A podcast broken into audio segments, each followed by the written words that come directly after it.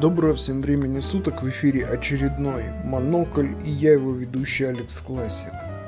Ну что ж, я начну с своих обещаний. А обещал я посмотреть и рассказать вам о своих впечатлениях и чувствах по поводу фильма «Чернобыль». Я его посмотрел. Действительно, это очень-очень-очень страшный фильм. Это не фильм ужасов, но то, что на нем, в нем происходит, это еще хуже. Я вообще как бы после просмотра первой и последней серии практически ночь не спал. То есть я посмотрел первую серию, не поспал ночь, потом посмотрел три остальных серии и ну уже как бы настроившись на эту волну. А вот когда я посмотрел последнюю серию, я вообще ну, просто я не мог уснуть. Я все время ворочался и вот как-то все это снова-снова думал про все это. Это действительно страшно. Это страшно. И страх этот э, состоит в том, что по большому счету э, государство, любое государство, я думаю, практически любое, я очень сомневаюсь, что кто-то поступит иначе, оно, вернее так, не государство, а государственная машина, оно считает нас людей обыкновенных, которые просто живут, которым, которые родились в этой стране, которые обязаны по какой-то причине подчиняться законам страны, в которой они живут эм, они являются фактически пушечным мясом. То есть в любой ситуации, неважно, что происходит, это, ну, скажем так,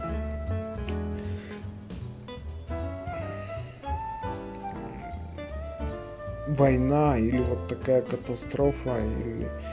И самое страшное в этом э, то, что большинство людей не знают, что происходит, их никто не информирует. И вот это отсутствие информации и слепое, слепое вот это вот э, подчинением каким-то эфемерным идеям, оно как бы очень-очень-очень сильно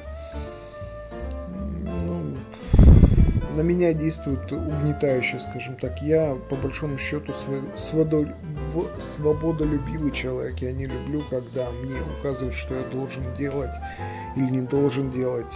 Да, я живу в стране, да, я подчиняюсь ее законам, но нужно подчиняться разумным законам. По большому счету для меня э, довольно разумно обладать любой доступной мне информации. Для меня до, довольно разумно самому выбирать, что мне смотреть, что мне читать, о чем думать, какие иметь мнения. И я, ну, скажем так, прожил свою жизнь половину своей жизни, скажем так, я прожил месте, ну, где, скажем так, мне никто не ущемляет в этом праве, в этих правах. Я очень этому рад. Но, знаете, все равно смотреть это было, конечно, страшно. Мне вспоминалась как раз та эпоха, я ведь жил как раз при этом, я был, когда это все случилось, я заканчивал шестой класс, по-моему, да, где-то так. Да, шестой класс. И я скажем так, я не помню. Я помню вот эти все демонстрации, я помню то время, вот эти вот э, партию правительства. Я даже похороны Брежнева помню, и всех там Черненко, Устинова, кто был за ним. И знаете, как-то я все равно раз родился в то время, и оно мне все равно ну, как-то близко. И когда вот сейчас смотрел фильмы, это вот все, это конечно, э, напомнило мне то вот время 80-е, 70-е годы, 80-е годы. Я считаю, что таких фильмов должно быть больше. Э, фильмов, которые рассказывают правду, может быть, они, конечно, что-то, скажем так, приукрасили что-то они там э, с чего-то сняли акцент, что-то занизили, чтобы как-то выровнять вот эту вот линию, кто может смотреть этот фильм, а кто нет. Но все равно то, что осталось, это, конечно, жутко, жутко, очень жутко. И когда ты понимаешь, а, кстати, вот мои родственники, они же живут, до сих пор живут недалеко от Винницы, конечно, там, не знаю, там 200-300 километров. Я не очень понимаю, где там все происходит географически, э, я думаю, километров 200 там есть. Вот, но все равно это близость э, к этому, это, конечно, жутко. Ладно, не будем о грустном. Я после, кстати, просмотра фильма я очень долго не мог решить, что же мне посмотреть еще. И до сих пор не могу решить, не могу прийти к единому мнению. И так периодически вечерами, когда выдается свободная минутка, и, хоть, и что главное, хочется что-то посмотреть, я смотрю э, миллиарды. Первые вот несколько сезонов были просто отличные. Этот вот новый сезон начался, что-то он так на меня, ну так, средненько производит впечатление. Поэтому не знаю. И, конечно, я его досмотрю до конца, но это уже, наверное, не то. Не то, что мне хотелось бы слышать и видеть. Вот. Это то, что касается впечатлений. Кстати, насчет впечатлений. Есть еще одно впечатление яркое. Не так давно мы с женой где-то месяца три назад посмотрели сериал, который называется «Человек в высоком замке». Мне, мне очень понравился. Вот именно сериал мне просто вот как бы Отлично, отлично. И тут недавно я себе решил прочитать оригинал и прочитал его э, книгу «Человек в высоком замке». И вы знаете, если бы я до этого не посмотрел фильм, то я бы, наверное, книгу бросил на полпути. Эм, потому что книга на меня не произвела вообще впечатления. Да, это как бы альтернативная история, да, это вот э, что-то такое, но по большому счету книжечка такая средняя, мне, ну, мне так показалось. Я ее дочитал, потому что мне было интересно, ну вот как же они закончат вот эти все линии и куда они все это выведут. Поэтому, конечно, книги читать полезно, но я смотрю, что в последнее время стали какие-то вот фильмы, фильмы. Я всем рекомендую «Человек в высоком замке» посмотреть, это как бы действительно до, достойно того. Так, ну что, вернемся теперь к нашим повседневной, нашей жизни. Давайте сначала о погоде. У нас тут жара жуткая.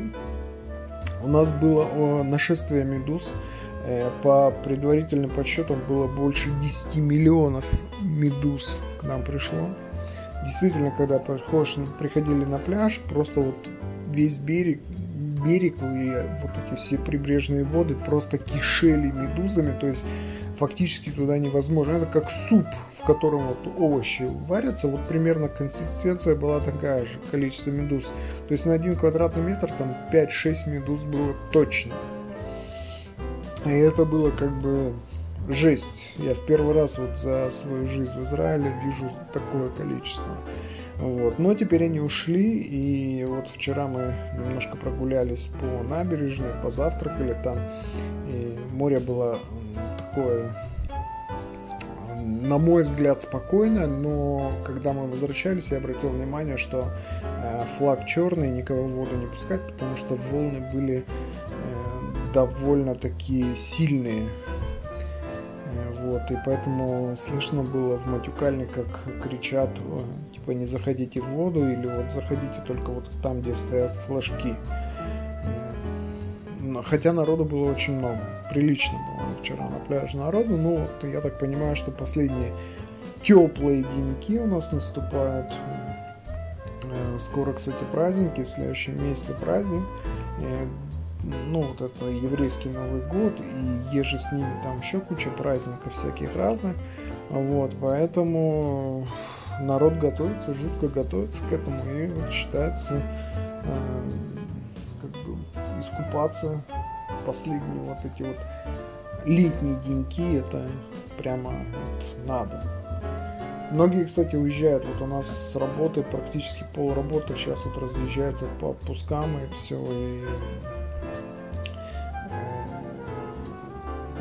везде, везде. То есть я знаю, что люди едут в основном в Европу, некоторые летят, я знаю, в Америку, кое-кто в Таиланд. Ну, кто куда, кто куда. Причем на разные вот, сроки дав, даль, давности, дальности. Вот, и, ну, это хорошо, потому что впечатление от путешествия это, по-моему, самое лучшее, что может быть. Ну, теперь вернемся к повседневности, к моим личным переживаниям переживания у меня последние пару недель таковы. Как-то натолкнулся на очень простую такую статью, такую как бы вот наша жизнь такая такая-то, и там был приведен на одно, одностраничный календарь всей нашей жизни. И знаете, когда я просто прикинул, где находится вот э, сейчас точка вот эта вот моей жизни, мне вдруг стало поплохело, как бы я понял, что визуально я нахожусь уже, я перешел уже за половину. И меня как бы это насторожило с одной стороны, в другой, с другой стороны мне это дало какой-то э, пинок такой, что надо двигаться, надо действовать, потому что осталось-то уж не так и много, в принципе. И надо закончить дела, оставить что-то детям и еще успеть самому пожить как-то. Вот. И меня натолкнул на мысль сделать такое небольшое приложение, которое вот показывает это в реальном режиме времени, как бы и делает напоминания кое-какие изредка. Э, такой этакий календарь одностраничный всей своей жизни. Я его сделал. Мне понадобилось несколько, буквально там совокупности по поездкам, если учесть, что где-то мне неделя понравилась, э, понадобилась при условии, что писал код я где-то ну, полтора часа в день. То есть всего мне понадобилось там 5-6 часов, чтобы написать полностью код и все отладить и, э, значит, отправить на проверку в Apple Store. И мне пришел ответ «нет». Дословно это выглядел ответ так. Ваше приложение слишком просто для того, чтобы мы разместили его в нашем магазине. Меня этот чертовски задело, я буквально был зол несколько дней. Но потом подумал, а может быть в чем-то они правы. И решил добавить кое-какую функциональность, кое, ну, изменить немножко дизайн и кое-что еще поменять. В итоге вышло, конечно, намного лучше, чем было первый раз. Мне тоже потребовалось на этой неделе. И вот в четверг я отправил это приложение, вторую уже версию, опять на проверку в Apple Store и сказал, что смотрите, я сделал какие-то такие-то изменения, как бы вот. И в субботу вчера мне приходит ответ.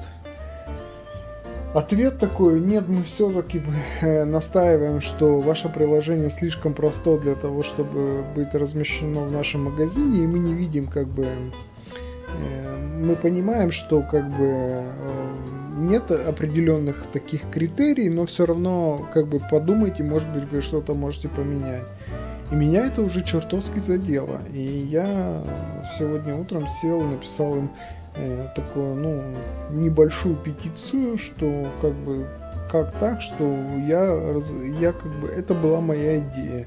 Мое приложение закончено, и я считаю, что оно готово к э, тому, чтобы посетить Э, быть размещенным в Apple Store. И пожалуйста как бы поймите что как бы существуют вещи которые вот ну вот я ну я так вижу да.